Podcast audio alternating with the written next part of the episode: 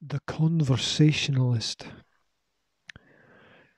A friendly looking dog sat next to a log, and on the log there was a frog.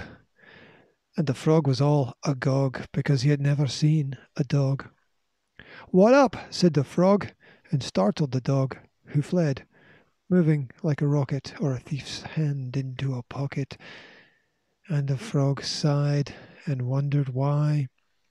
The dog hadn't said goodbye. He had just gone. Bananas forgot his manners.